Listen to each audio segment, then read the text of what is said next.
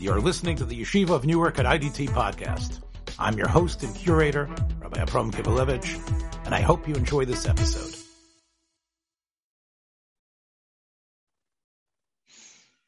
Hi, I'm not going to say clear the aisles. I'm going to say in a couple minutes. Uh, just two little points. Uh, you'll hear what this conversation is about and how I think important it is about the power of film, the uh, the not forgetting about what film can do and how the and in the Weimar Republic and and throughout the Nazi era, how good people, decent people, regular people could be affected and be turned into willing executioners.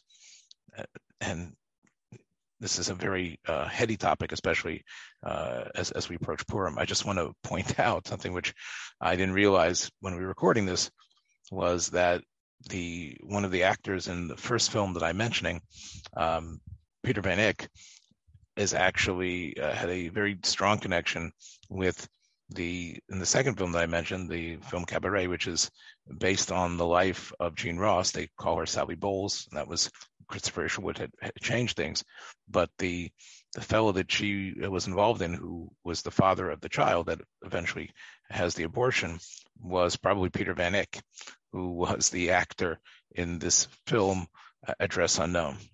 So how it, it's it's really fascinating how small and tenuous everything really is. Um, I also just want to mention that what I forgot to say in our conversation was when I saw this film when I was 12, and I mentioned how how confused and sort of moved I was at the same time. Uh, there was a song that doesn't take place in the Kit Kat Club, but a song that takes place in a in a beautifully sunlit German beer garden, where um, and the song is "Tomorrow Belongs to Me." And I remember as a 12 year old hearing this song and seeing that the people that were singing it in such strident, strong voices were young Aryans, these Germans, uh, some of them wearing the swastika, others actually being brought into it. And uh, it was a, it, it, it, really shook me to my core. Um, and because of the, the, the pride, the, the sense that by uh, uh, marching forth through what they considered was their heritage, what they considered was what they deserved, that tomorrow belongs to them. They might not have the past, but the glorious future. And how, if you, you see in this film, uh, it's worth just watching that clip to realize how people can be stoked. And we see it, of course, today on in, in many ways, whether it's the pride of the Russian people that Vladimir Putin is trying um, to generate and we see how powerful a force that can be. And um, the song, which was not, I remember when I saw it, I thought, oh, that maybe that was a Nazi song that that that they had actually dug up. Was actually was written by Kander and Ebb, the two Jewish song, you know, the two songwriters.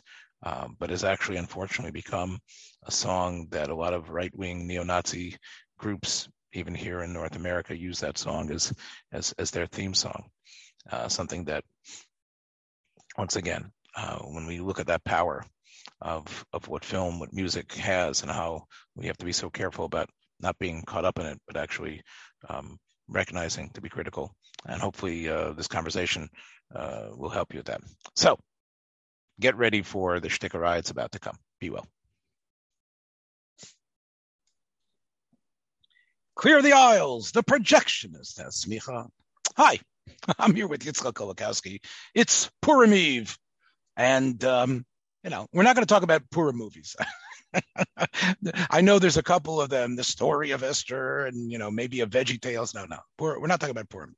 Uh, however, so uh, not not best in show. What was the other one that uh, uh, Meg uh, uh, was something with the Christopher Guest and yeah, and, well, Had the one movie. Yes, yes, I know. Uh, Where they were doing some sort of Purim story of Purim. Yeah, look, look the most goyish of Purim that I.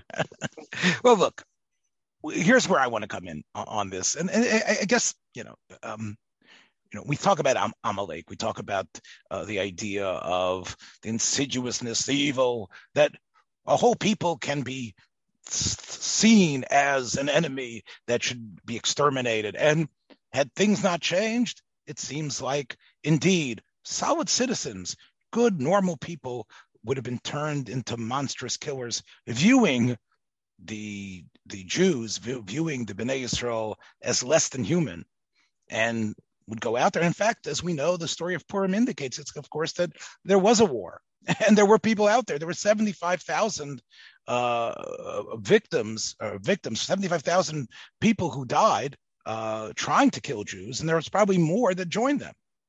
And when we think about this, obviously the most um, obvious uh, parallel and reference that we have is, of course, from 70 years ago or 80 years ago, um, the, the rise of uh, of Adolf Hitler, the rise of the Nazi, the third, the, the and the and the Third Reich, we're the, one of the most civilized and forward-looking countries, a, a, country that was, in many ways, you know, although it had a, I guess, uh, a troubled past, but in, in, many ways, people saw them as the leaders, the leaders in innovation, the leaders in uh, in, in, in openness, and in, in, in terms of the the belles lettres and various other artists and, and and writers, and of course many Jews who had become who had who had risen very high in uh, in German society, and yet we know that that society um, quickly, although there were exceptions, the fascist Nazi ideology and Jew hatred became part and parcel of the German perspective, the Nazi perspective that took hold, and as we know, infected not only Germany but also other countries that Germany invaded and controlled, and and and, and basically stoked uh, that latent anti-Semitism into much more than just, you know, uh, a, a pogrom or two, but actually into a organized plan of extermination. So I want to really talk really about. I mean, the, the idea of anti-Semitism at all was was a German idea. Meaning, before yes. that, before before, I'm not only a Nazi idea, but it was a German idea that that was around for at least 50 years before that to say that the Jews were a race as opposed to being a religion. No, you're correct. The the the the, bull, the, the basis for uh, what eventually became the Hitler killing machine was set in place by the racist theories, uh, even like you say, the titles of Semite, anti-Semite, Aryan, all of that really, you know, became the justification for what turned out to be the greatest and, and predated the Nazis. That's uh, no, yes, yes. I wasn't saying yes. We, we realized that there were, uh, you, you, know, throughout Eastern Europe, but even in West Europe, even in Germany, of course. The look, if, if, we, if we're going to go back into the ugly history of of Christianity, I mean, we're going to find uh, many, many. But that's my point. My, what I'm saying is that, that the, the, the Christian view was that the, if the Jew only converted, it, they, then he could he could be saved. But the right. the German secular view was that no, the Jew is the right. the Jew, the yes. eternal Jew. He can never he can never stop being this Jew, and it's and, and it's something that has to be wiped out uh, because of who they are, not just because of what they believe or what they do. Yes. So, yes, you, are correct. Insidious yeah. the ideology. Yes. Now, when we now the obviously this this program is not really about history and not really about Judaism, although we both have smicha. What this is about is about the movies and yeah. vintage and and vintage TV. Now we know that Hollywood continues to go back to World War II. Um, and there have been very impressive films, even very recently, uh, about that war and about things that occurred there. And of course, there have been films that have actually taken us into the concentration camps as well, Schindler's List and others, which um, you know eh, we're not going to talk about. But hollywood has also um, attempted and they have done a number of films that have talked about how nazism um, has taken how, to, how took over how a seemingly banal sort of parav as we would say in, in, in our language a community could turn into um, willing not only um, uh, stand buyers to watching death, but actually participate and get involved in giving Jews over to death. Um, and there have been films in, in, in, in Hollywood that have, I think, directed themselves towards that. And some of them, I think, are, are worthwhile.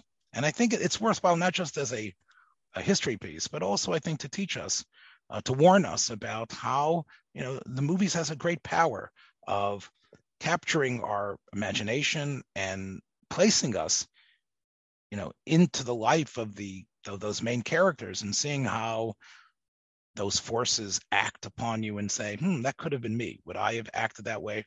Now, now I have to tell you that that that we Yitzchak, and I, that's the way I feel. You know, I, I, always feel that when I see these movies that are anti-Nazi, uh, and or in a way are a, a, warning to how Nazism can rise, um, I almost feel like this is for the non-Jew to to see.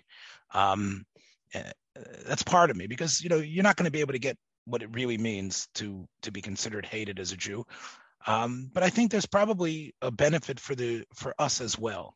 So I think the films I want to talk about are films that I think uh, could give us uh, can can give us a lesson um, and perhaps be of a benefit. Uh, not just like this is a movie that the non-Jewish world should see, so we should not should we there shouldn't Hitler shouldn't rise again. There shouldn't be neo-Nazism, and, and we shouldn't arise. These are actually films that I think are instructive about what occurred, but also I think um, can give us some some lesson uh, to it. So I want to start with a film uh, that is sometimes overlooked. You know, I, I, you know, when we talk about films that, that, that deal with this, uh, and this was a, a film called Ad- Address Unknown. It was um, from 1944. Uh, I, I, remember seeing a review about this film saying, you know, it's too late because by the time the film came out, um, the, Nazi death machine had, had already obliterated so much of of Europe, European Jewry. But it was a unique film in the time. Um, you know, many films, you know, were trying to build patriotism. We've talked about that, but this was a film that really addressed, you know, particularly uh, anti-Semitism and how Jews were hunted and were treated in Nazi Germany. And the film is about, uh, it actually stars uh, the year 1943's Academy Award winner, uh, Paul Lukas, who is a Hungarian Jew uh, who who won the the Oscar uh, for um, uh, for his lead role in Watch on the Rhine, which you might know was a film that was an adaptation of Lillian Hellman's play uh, about a person who was, uh, you know, a, a, German refugee, I think Hungarian refugee who was uh, who was uh, fighting against the Nazis, and um, there was a Hungarian fellow who was going to, uh, you know, snitch on him and how he was going to go back to, uh, you know, to, to go fight.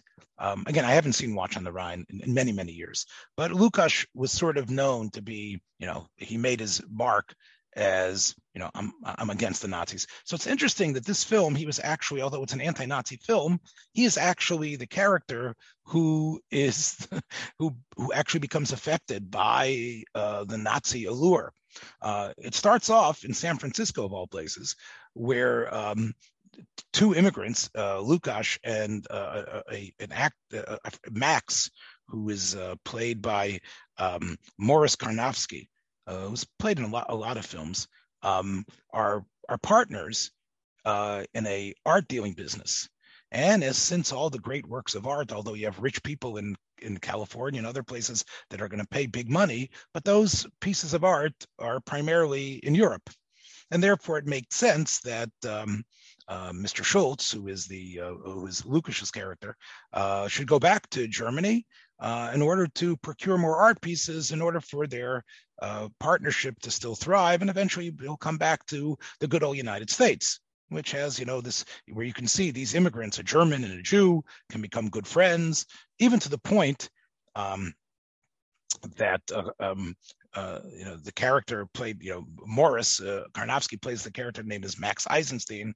Max Eisenstein's daughter uh, Griselle is engaged to actually Martin Schultz, Lukas's son, uh, who is played by uh, Peter Van Eyck, I guess a Dutch or German actor, I'm not sure, uh, who was also had become uh, who had immigrated to the United States to make and, and, had gotten to Hollywood to make this make this film.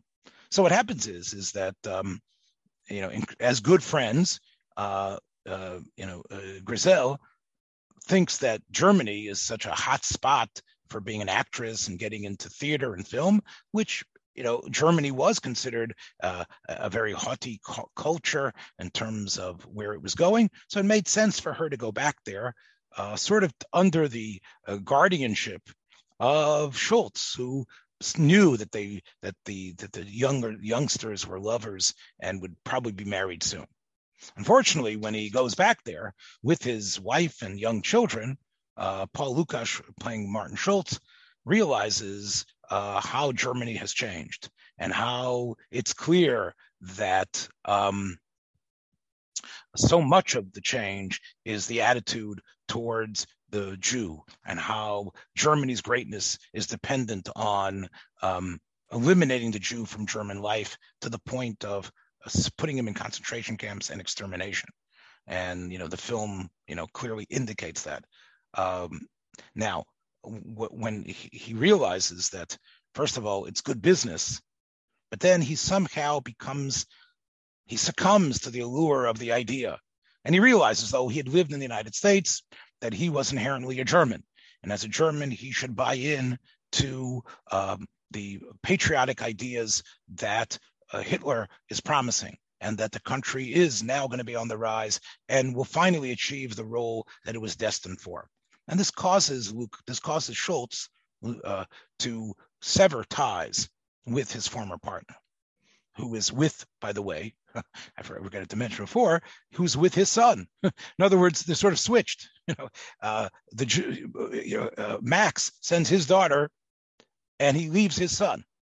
So you have you know some cutting a little bit from San Francisco to obviously was filmed in in, in you know in the back lot on um, you know in Columbia.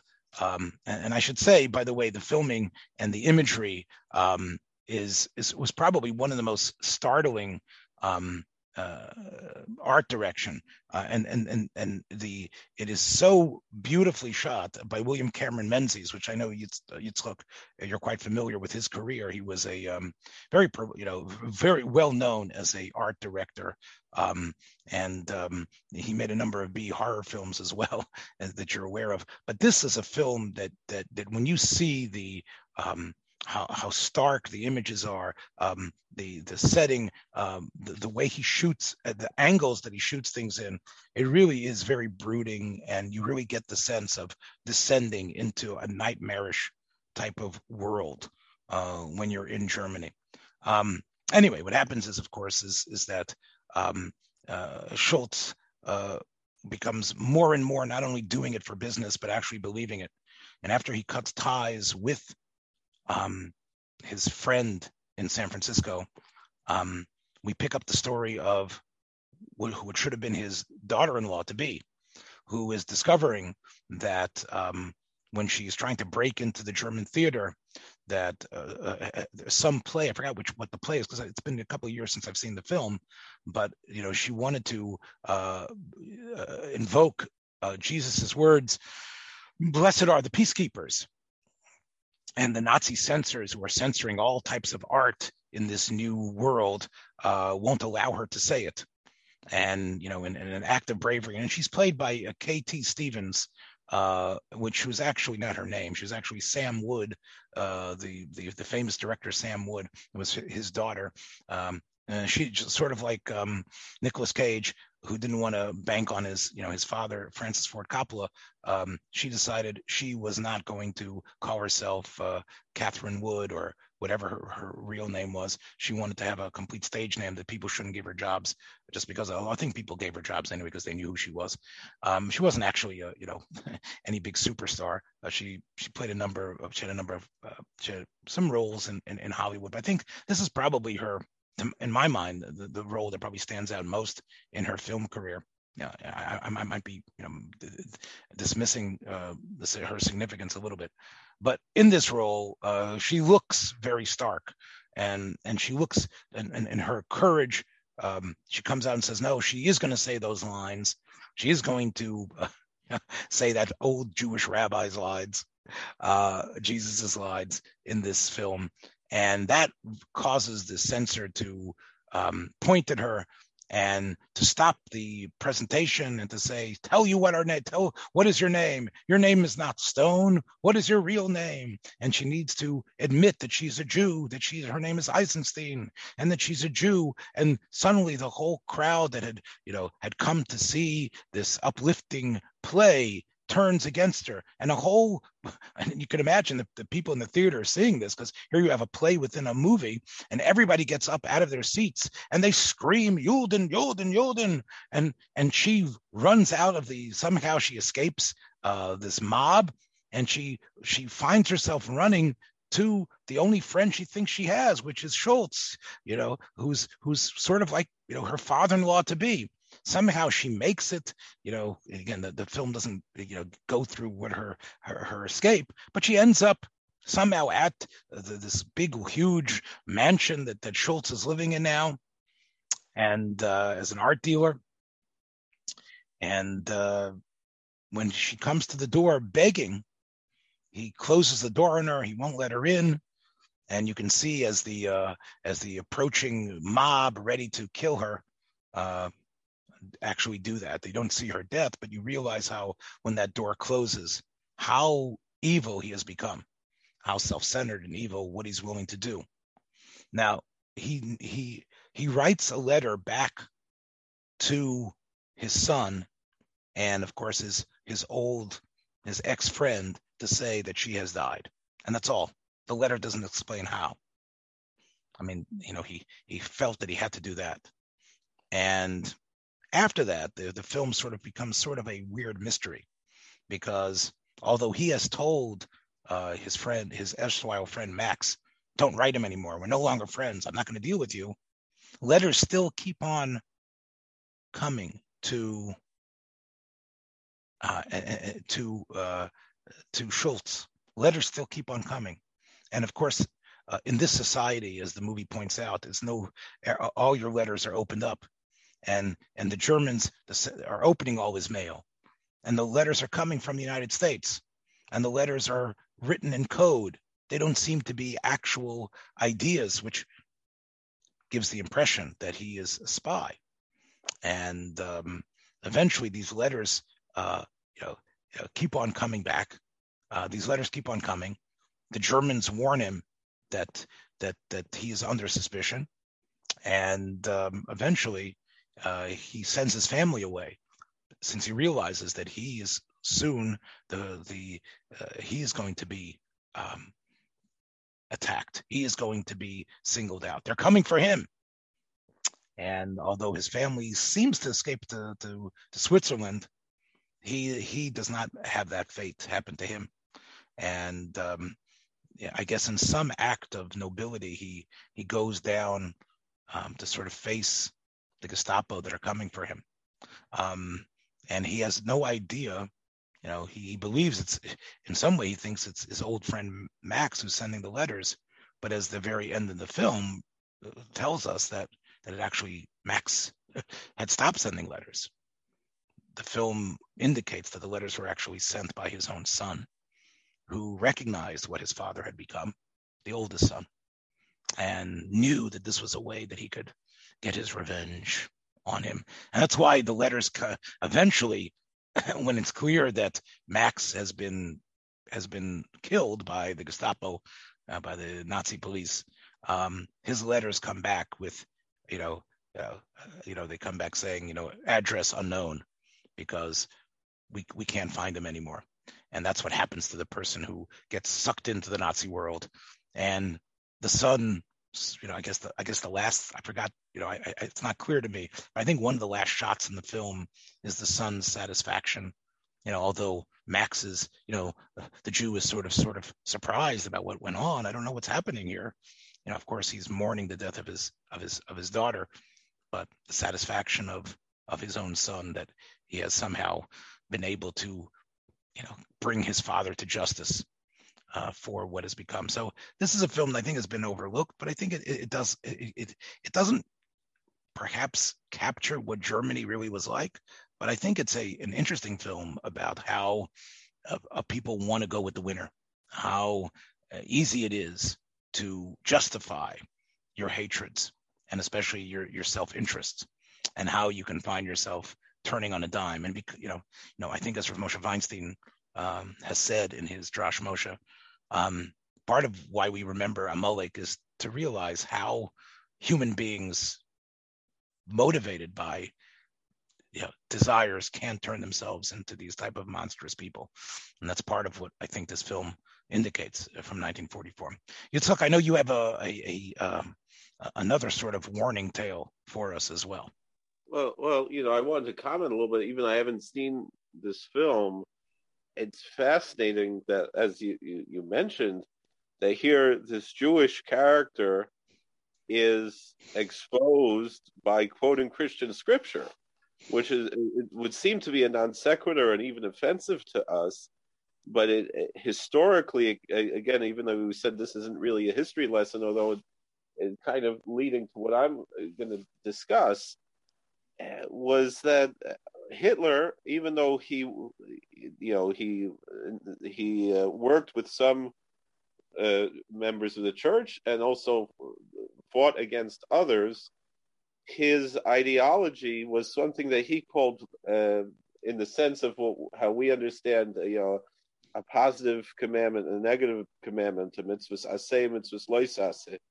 He had something that he called positive Christianity, meaning he he was he didn't have a problem with all the ceremony and, and perhaps the pomp and circumstance of the church, but he wanted to get rid of all the negative aspects of the church. The thou shalt not kill, thou shalt not steal, or thou shalt not murder, however when it was, thou shalt not commit adultery, all the thou shalt nots he wanted to get rid of and only have a cultural type of a religion as opposed to one that had any obligations to hold oneself back and so therefore it was that would have been an accurate aspect uh, you know even though uh, uh, as you said you were you're not sure how accurate of a portrayal of what nazi germany was like.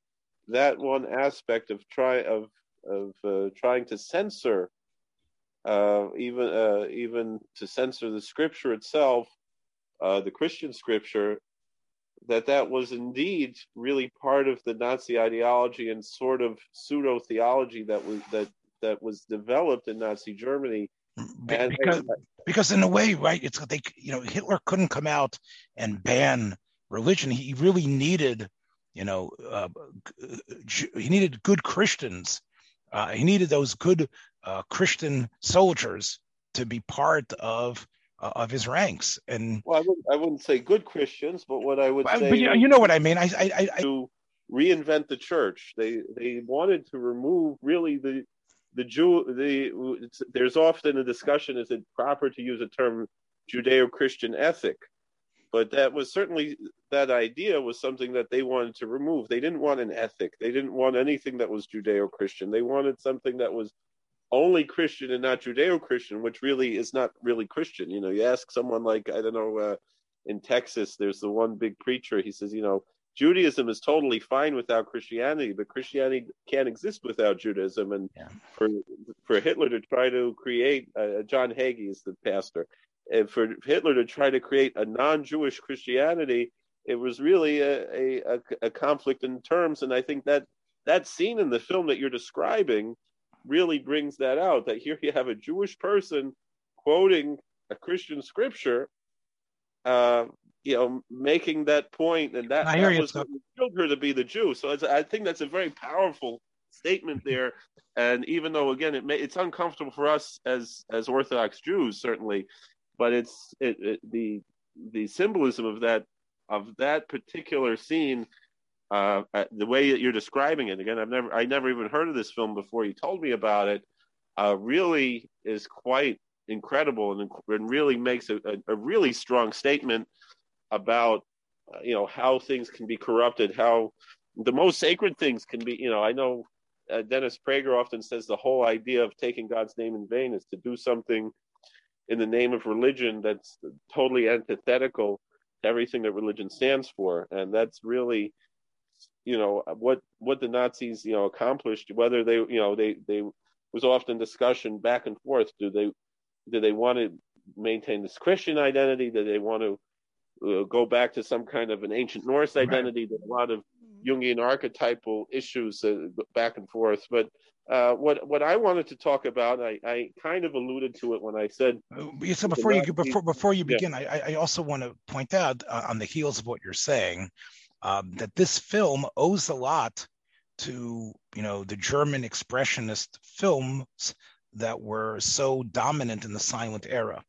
Um, there is a lot of a lot know, of which were made by Jews, also. Yeah, right. William Cameron Menzies, um, and, and you can see that it, it really, uh, in many ways, you you could you could probably shut the you could probably shut down your your, your volume on this film and still really appreciate just the like like the imagery, which I think really owes a lot to to you know the, the Germanic perspective.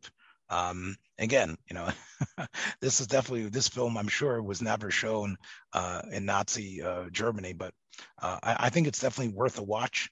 Um, and uh, go ahead, Yitzhak. But you you you you you wanted I mean, to men, recommend men, men, men, not something to recommend, but rather a, more of a stark warning. But you know, Menzies was was a master of of the visual aspect of film. I mean, the probably from the you mentioned his science fiction work, The Invaders from Mars is is a very well respected, you know, science fiction film. Even though it, it, turns out I don't want to give away the, the end, but it turns out to be a dream in the end, which is kind of a cliche. But, but beyond that, the, the visuals in that film are really very strong and, and really quite stirring and, and shocking, uh, you know, certainly for 1953. Uh, what I wanted to talk about, though, is, is, the power of film, the power of propaganda.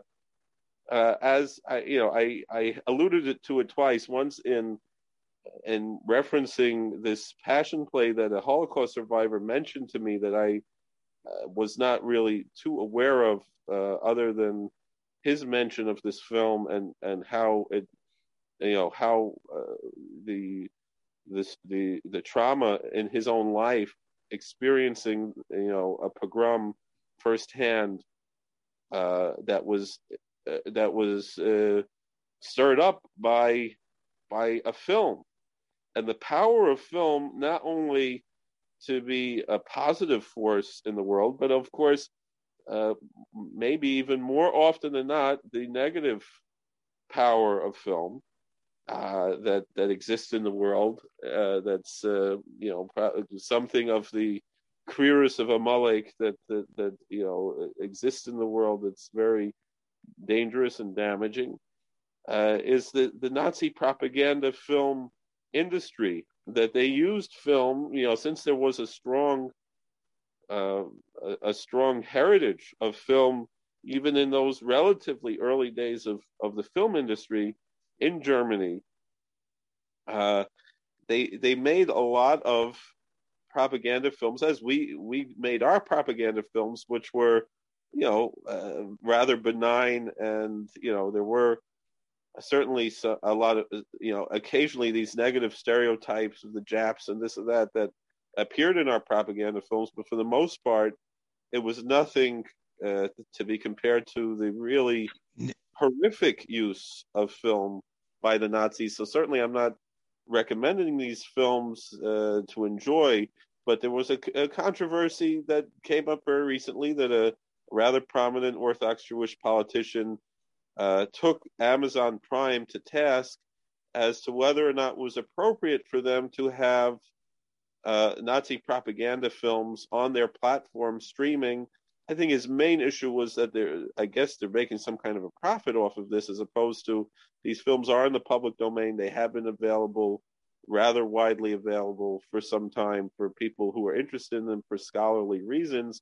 And the question is, is it worthwhile for us to be familiar with this, to know the the as as scholars and, and as historians of the Holocaust, to be aware of the use of film and the danger uh, the power that media has to change people's minds, to affect the way people look at the world. And so, I, again, I alluded to it by mentioning that the the German ideology of the the Ewiger Jude, the eternal Jew, and that was the name of probably one of the most notorious of the uh, anti-Semitic Nazi uh, propaganda films, uh, was the the Ewiger Jude, the eternal Jew, and I, I remember seeing this film a number of years ago. I'm pretty sure it's on on YouTube, if I'm not mistaken, uh, is where I think I saw it.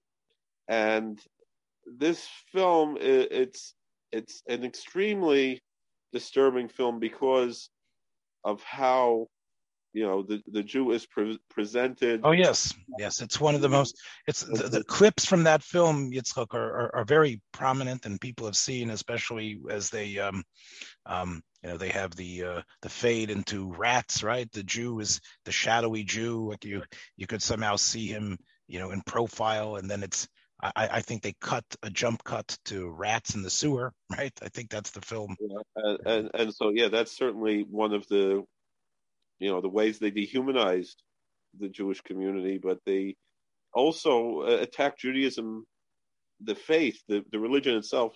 You know, I, I did mention you know the racial aspect of this, the, racial theory of Jewish identity uh, in Germany, even predating Nazism. But there was an attack on the Jewish religion as well. There was one scene since we mentioned Purim. It's uh, tomorrow night is Purim already uh, there was a, a, scene of a Purim Seudah that is actually, it looks like a, a pretty authentic looking Hasidic Purim Seudah being presented in this film.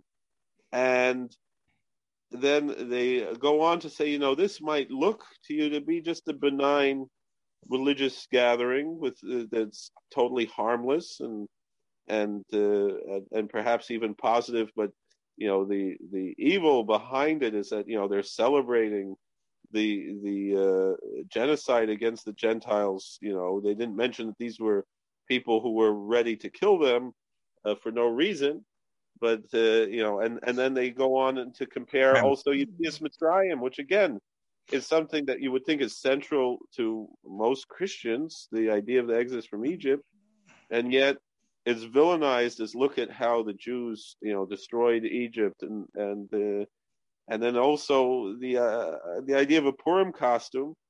Uh, one thing that I know, you know, many scholars have noted the, to be particularly frightening of this film is there was one scene where you present that you know the Jew could hide anywhere. He can he could assimilate and you won't know that he's a Jew and yet he still remains this Jew and uh, you know, which we we believe Yisrael afal pisha chata Yisrael who, although you know we can discuss what that means exactly lahalocha, but in any event, the uh, the idea of that the the way they demonstrate this in the film is that they show again uh, a Hasidic tzura, a yid with a, a beard and payas and a rekel and a hat, and then he shaves off the beard and payas. He puts on a regular suit and tie and a, and a, a more stylish hat, and now he's able to fit in and and and hide who he really is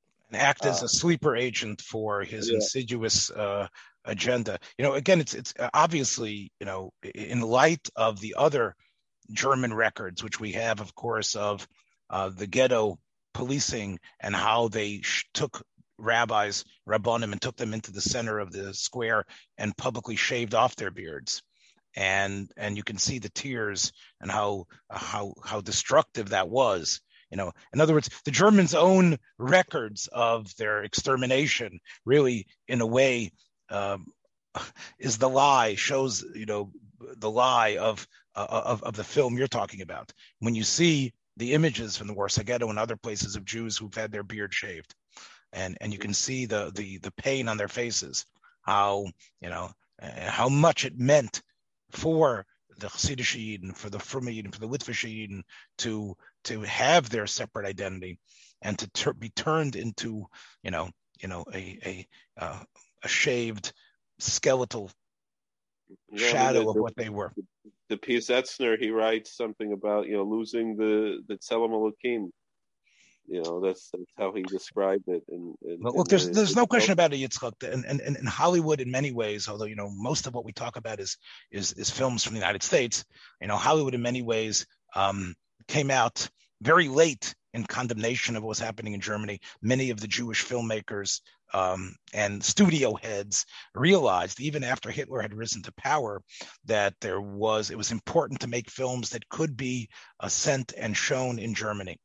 And well, uh, you know, there there there is there were three, you know, very interesting exceptions to that rule. Two of the, two of which were were Jewish. You know, there was. Uh, I mean, I it's duck soup. It's hard to say, you know, exactly was was was it really lampooning Hitler or the whole idea of of a of a dictator and things like that. It's it's, uh, but that that would be one of them. But then uh, the first one, really directly attacking Hitler, was was the Three Stooges made several shorts, which Moe said were his most most proud films. Was was his you know there was you Nazi spy and I'll never Heil again, and a few others where you know where Moe was lampooning Hitler, and he was very proud of that. And then, of course, Chaplin's the great dictator. Right, but those those films were already made when it was clear that the battle lines had been drawn. I'm talking about 1933. Before America entered the war. I'm talking about 1933, 1934, 1935, before that, Hitler's. That, that Duck, Duck Soup was 33. Yeah, but there were films that, uh, again, here's the point there was a dejudification of many films in the mid 1930s because they did not want to anger um, the German authorities, and they wanted, and therefore, uh, many Jewish uh, plot lines, which were very uh, rampant in, in, the silent era and in the beginning of the sound era, as the Jazz Singer and other films indicate, many yeah. of those films, the Jewish presence in them was neutralized in order for the film to be considered palatable overseas, specifically in Germany and places that had been open to Nazi ideology. And that that is already a, a fact. And this is one of the great and shames of the same thing we're, we're, experiencing today with China, that we're removing all kinds of things that are that even though right, right, because we want that again, and, and money is obviously the ultimate uh, uh, you know issue here about what's going to earn money. A film like uh, Address Unknown was obviously not made. Uh, you know, in order to be a great box office smash, um, there were films, even Watch on the Rhine and others. You know, there was an idea that America, and maybe there was money coming in from the government uh, to fund these type of films, uh, but it was important to to fight uh, you know, and, and, uh, explain to Americans, as we've talked about before, about why we were sending our children over there to die. But I think when we talk about the power of film, the Germans understood it. And so did the moguls in the United States. And that's part of the reason why uh, their propaganda films, and you know, you, you talk about the, the, uh, the, the, film that I feel is much scarier. And, and, and to me, uh, really is so unsettling, you know, is um, you know, is, is Leni Riefenstahl's films, um, Leni Riefenstahl's films, you know, the Triumphs des Willens, you know, yeah. and, and, and, you know, when you see Hitler coming up from out of the sky, I mean, first of all, uh, she is was a again she lived god gave her a tremendous arichas yamim she lived to be over 100 years old i don't know if you know that but she ended up i mean these films that she made uh, you know, uh, she obviously she was a Rashas and she was a willing and wonderful, in her mind, a collaborator to to the ugliness of, of, of everything that was odious and terrible about Germany. I'm not sure why she was never, um, you know, tried and, and as a war criminal, in fact, because of how powerful uh, she was in terms of what she did. Because these films are masterpieces of cinematography; they're so beautiful, uh, and you can see how the Germans loved these films because it gave them so much pride about Hitler arriving like this this this hero coming in from the skies. And of course, the other film that that you know that she made, which is you know the the story of the 1936 Olympics, as you know, uh, which mm-hmm. was held in held in Berlin, and you know she she sort of like you know created the mold for these type of documentaries, um, and um, you know the film really knows how to shoot a scene in a way that um, gives utmost advantage uh, to the ideology involved, and I think you know people who have made uh, propaganda films have used Riefenstahl's uh, recipe for you know getting their points across. We know when you're sitting in that theater in the dark, the power of that image. I mean, it's part of the reason why we have this program is the hold that films have on you, and that's part of the reason why the Germans were masters at doing that and about you know changing their you know altering pushing the needle of their community which had as you said an ugly history underneath it but clearly stoked to a point of frenzy. And that's what these films are able to do. And I think you're right that we need to have we need to keep on seeing these films and realize how we can be affected by those images as well.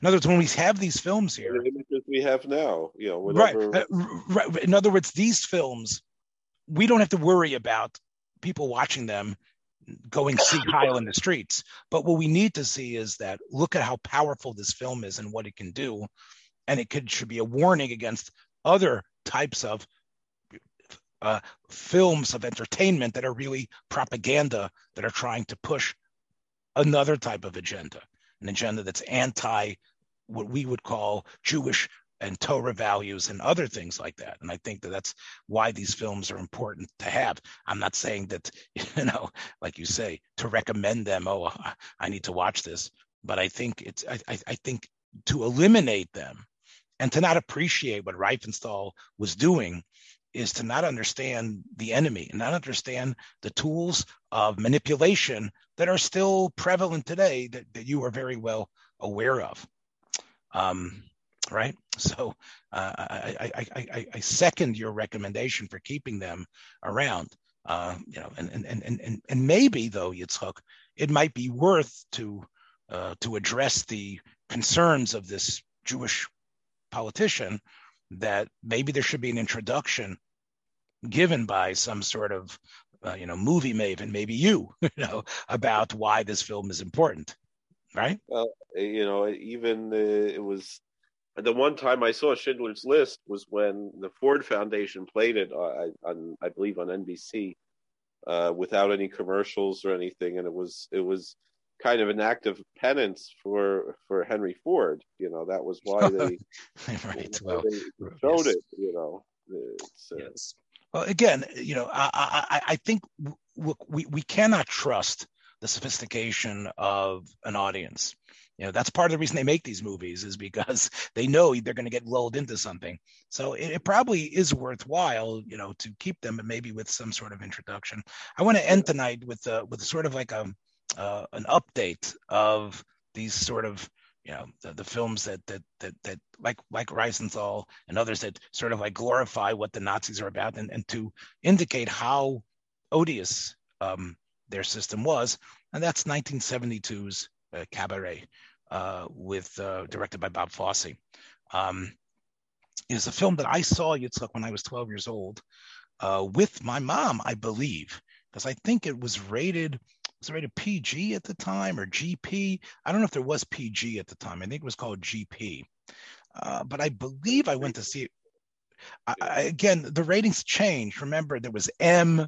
I, I don't have the complete history in front of me, but I know as the you know as the Hays Code got got shunted away and things became the Wild West, the, the rating system was sort of a little bit in flux at the time.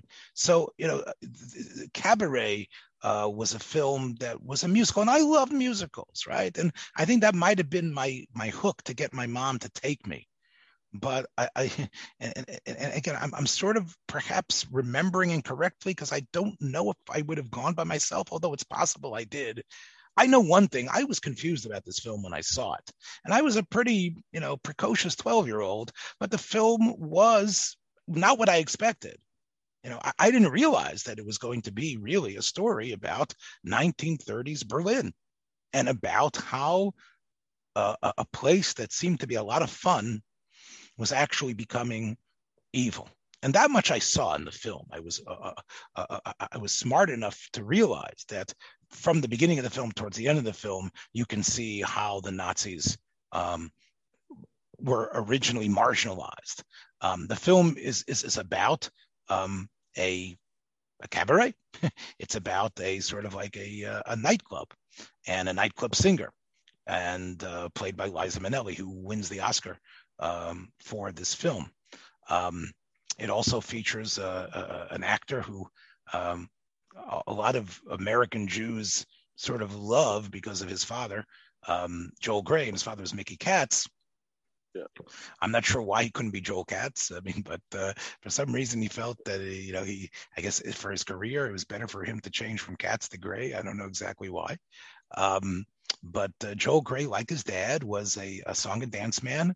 Um, and in this film, it's probably one of the most unique performances. I mean, Liza Minnelli wins the Oscar as this, um, you know, as a cabaret singer who um, is in Berlin she's there because she wants to make it as a movie star. She's there because she enjoys the decadence. She enjoys how uh, you know sleeping around and and you know in, in, the high life and drinking and and all the you know all that that that uh, parts of the that we know of Nazi Germany uh, that Nazi Germany decried how you know we know Hitler and his and his theolo- his, his, his philosophy or his ideas were that the decadence that Germany had found itself in uh, were the byproduct of Judaization of Germany, and this was something he was going to stamp out by Hitler Youth, and we're not going to be that way anymore.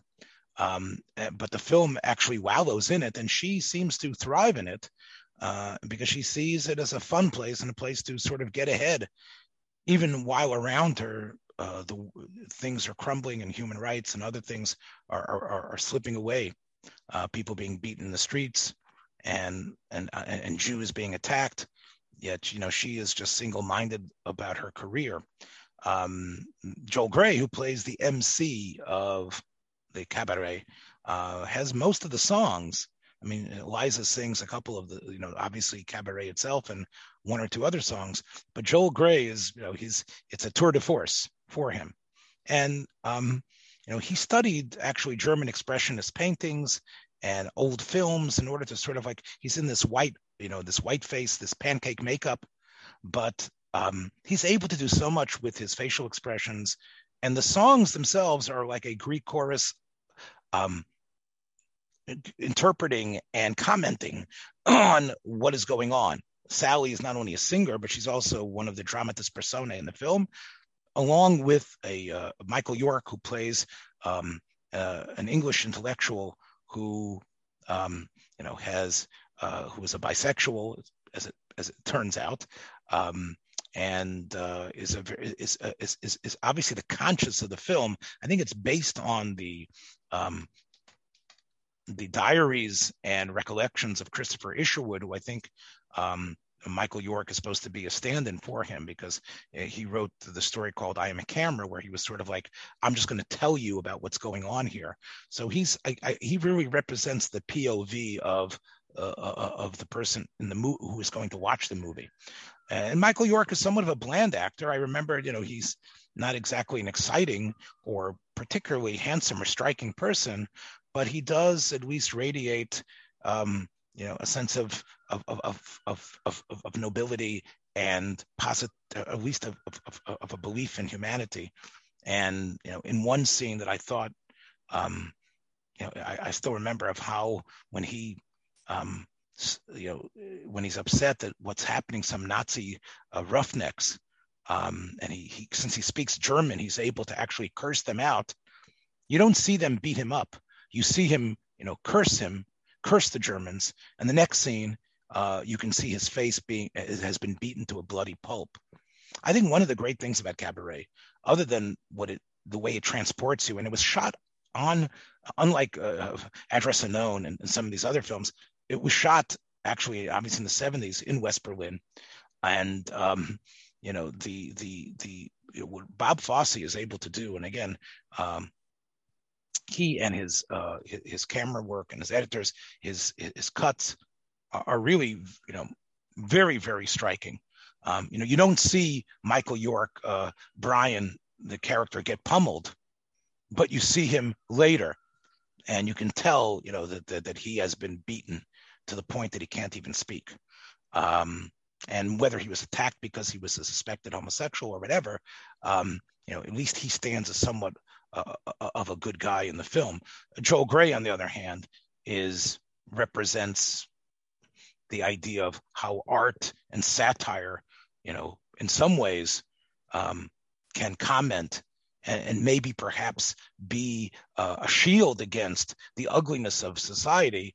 But in other ways, in ways that that were even true to me when I was 12 years old, they seem to be complicit because they're playing to where the money is they're playing to their crowd. In the beginning of the film, the Nazis are made fun of at the cabaret, at the Kit Kat Club. But later, the the Nazi ideology and what they are about seems to be trumpeted in terms of a song that indicates, you know, uh, how ugly and terrible the Jews are. Um, you know, and and and um, it, it, really it shows you how complicit art can be, how art can be used, uh, and media can be used in order to push an idea, and how it isn't just the Nazis, but really the whole society could be blamed including the the artistic parts of that society. They cannot absolve themselves for not standing up and allowing themselves to be infected. So I think that the film, in many ways, turns back the clock to events 30 years earlier from when the film was made, and points a finger at not only people like you know Sally Bowles, this American who was you know so enraptured by Germany that you know she didn't really realize that how to fight against and to actually give in to its allure. But also you know the german society um, cannot absolve themselves uh, for for becoming the this this this horrible country that that that that allowed this person to come to power and stand behind them you know I, I think part of what the film also shows is that you know there was you know you know i've spoken to you many times talk about how film seems so artificial when you're in european countries everyone's speaking english and they have to come up with some way to explain like to an american audience why english is being spoken when it's a film in germany. Uh, this film has a little trick in it too because the michael york character is is actually not only a writer, but he learns money tutoring Germans how to speak English. So that really gives an excuse for when they're all together for them to be practicing their English and speaking in English. So this way you don't have to read subtitles or have actors who are able to actually speak German. And again, it's sort of a trick that that I can uh, understand, but the songs are all in English. And to me, the reason why that can make sense is because you know as well as I do, like you have the the the, the group ABBA, which is I think a uh, I think they're from um, Sweden, right?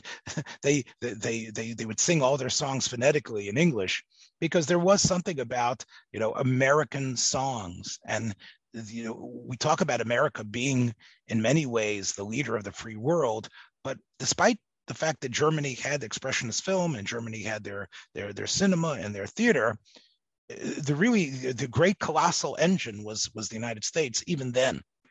And the fact that everybody, you know, all the the songs are in English, and that a German audience would want to hear somebody, you know, belt out a torch song in English, indicates how powerful uh, the United States influence was, and how American uh, the American uh, you know mindset was, and how Germany, although they ended up becoming our hated enemies, in some ways were fascinated by us. So you know, I, I thought that was also a point that that struck home in terms of yes, we ended up, of course, fighting a mortal combat with them, but we were extremely close.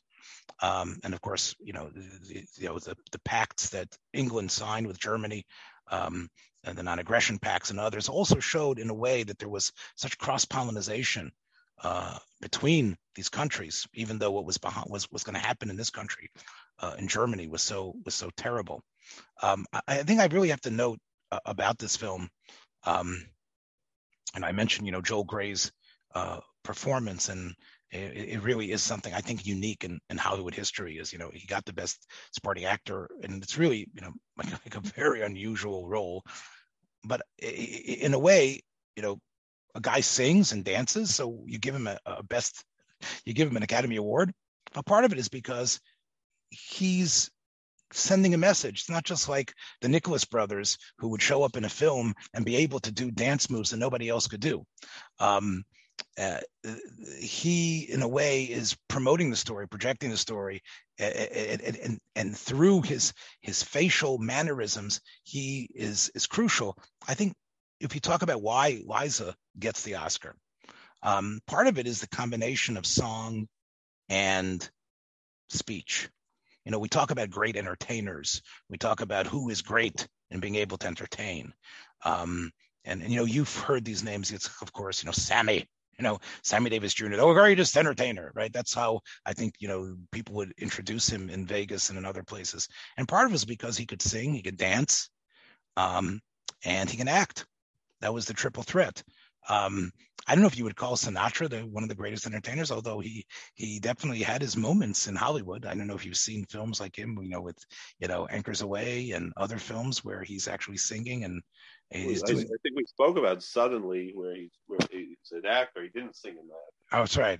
So but I, you know, I, I, don't think Sinatra. I think Sinatra himself, you know, would would admit that he wasn't the all around entertainer that uh, Sammy Davis Jr. was, uh, who's sort of like, you know, and, and, and, I think part of it, although Sinatra could really belt out a, a song and could really put a, his soul into it, there was something about, you know, um, you know, uh, you know, Sammy could could uh, could give you raw energy in his dancing in his comedy in his imitations, uh, um, you know, his impressions. And in that way, he sort of was like, in many ways, the total package. Similarly to Sammy, um, Judy Garland, Liza's mother, uh, was promoted in the late 50s and early 60s as the ultimate entertainer. And she, of course, toured Europe uh, and, and, and, and everywhere and, and to really sell out crowds. Um, she had become completely unreliable uh, in in films because of her, her, problems with drugs, her problems with you know uh, you know again you know prescription drugs where you're able to get them like candy at a candy store, and you know she hid them everywhere, and you know she was you know she was constantly you know again her her story is very tragic, her marriages and the way you know the studio um, you know squashed her and, and and and did other things in terms of not letting her live and but you know she was a at least a not a willing participant um, she you know, she she was part of that. And uh, she allowed herself those excesses that made her completely unreliable. But then she really had a career um, as you know as a singer. And she would come to the palladium and to the other places. And you know, people when they heard her sing like kol isha, yes. But you know this is a call beyond kol isha you know, you could have a girl sing and say, "Oh, you know, I'm I'm falling in love with that girl." When when when, when Judy Garland sings, when she sings, and again, you know, you, you could just listen to "The Man That Got Away" from from "The Star Is Born," which you know was one of her, you know, the vehicles where many people she was robbed by the Oscar. You know, it it, it sends chills down your, your your spine because she is inhabiting the words, the music, uh, and she's pushing it to places that, that that other people aren't able to. And that's really, I think, the total package. I think uh, I think when you, when you mentioned Sammy Davis Jr., I, there's uh, something in many people's minds an ultimate performer because she also was she wasn't a dancer, uh, but she could sing and and act as, as as shown in Mary Poppins and and other films. My, so my my wife performed with her, and she said that she said that that she wasn't acting in uh, in Mary Poppins that that or or in Sound of Music. That's just who who she is. But uh, yeah, she, look, uh, she said that. Uh, however, in uh, what was it, Victor Victoria? That that was that's where she really proved herself. Yeah, well, again, that is a film that might make it on our on our recommendations. Uh, but I would say, you know, you know, Cabaret is similar to Victor Victoria. By the way, Victor yeah. Victoria shares a lot of ideas of, of, of cabaret. Although cabaret is uglier, cabaret is a musical that for people who hate musicals, because you know um, it's very similar that all the musical numbers are on the stage. Uh, and in a way, they comment. You know, Blake Edwards definitely owes Fosse uh, a, a debt of gratitude for what he did in Cabaret. But you know, Victor Victoria ends up being a screwball comedy um, highlighting some of the funniness of what Europe was like, as opposed to the terror of what Europe was like. You know, so you know, Victor Victoria, you know, you sort of wonder, okay, you know, okay, here's Europe, you know, in, in you know in this period before the war, and you don't really get that that shadow that you get from Cabaret, and I think that's the shadow that stays with you. Um, you know, even while, and that's really my point here about great entertainers. I think that, you know, to me, I have no no way to back this up. I don't know, you know, you, it's hard to go into what was in the minds of the Academy, but it seems to me that part of the reason why Liza wins the Oscar is because people saw her as Judy's, you know, um, she was in a way downloading Judy. She was in a way um, uh, uh, t- you know, funneling Judy into her into what she was doing. You know, because when you see her, there's such there's such a similarity. Uh, obviously, you know, you can tell the difference between them, but there's such a, you know, in terms of the voice, in terms of the lilt of the face. So, so I really think part of what Hollywood was doing was by by awarding this was in a way recognizing, um, you know, uh, what Judy Garland was, and that's sort of, you know, I know I, it's sort of a coming out of left field, but you know, I don't know who else was up for the award, but I think that's part of what people believed was important was just don't act, but but be the total performer. Um, your, your song and your speech, can you put it all together? Like that was sort of like the decathlon, right? Are you able to do all those ten things? Can you do that? Are you are, are you able to put that all together and, and in each way, you know, hit the hit the highest note? And and when you sing, do you rip your can, can I hear your soul coming out? You know, when you say, you know, I made my mind way up, way back in Chelsea. When I go, I'm going like Elsie, right? Like when you say that, can you do you realize, you know, yes, I'm determined and I'm going, I'm, I'm marching to my destiny, even though it means I'm selling my soul, and even though it means I'm selling everything good about myself. Um, she's not evil, but in many ways, she is the wounded victim that I think was, even though her mother uh, had not yet died, Bowles, Liza Minnelli equals Judy. And I think that was part of um, the reason why people were were fascinated. And and I have to tell you, even watching it as, as someone who, you know, you, know, you you you still see her. You still see her. Uh, again, Liza didn't make much afterwards. You know, she was in the in the um, the Arthur films, and she became sort of a um, she she unfortunately, just like her mom, she ends up marrying numerous times and ends up being herself uh, you know, a drug addict and, and or alcohol addiction or being in the Betty Ford clinic or whatever it is, and having the same issues that her mom did in terms of having weight issues and, and hating herself and hating her body image.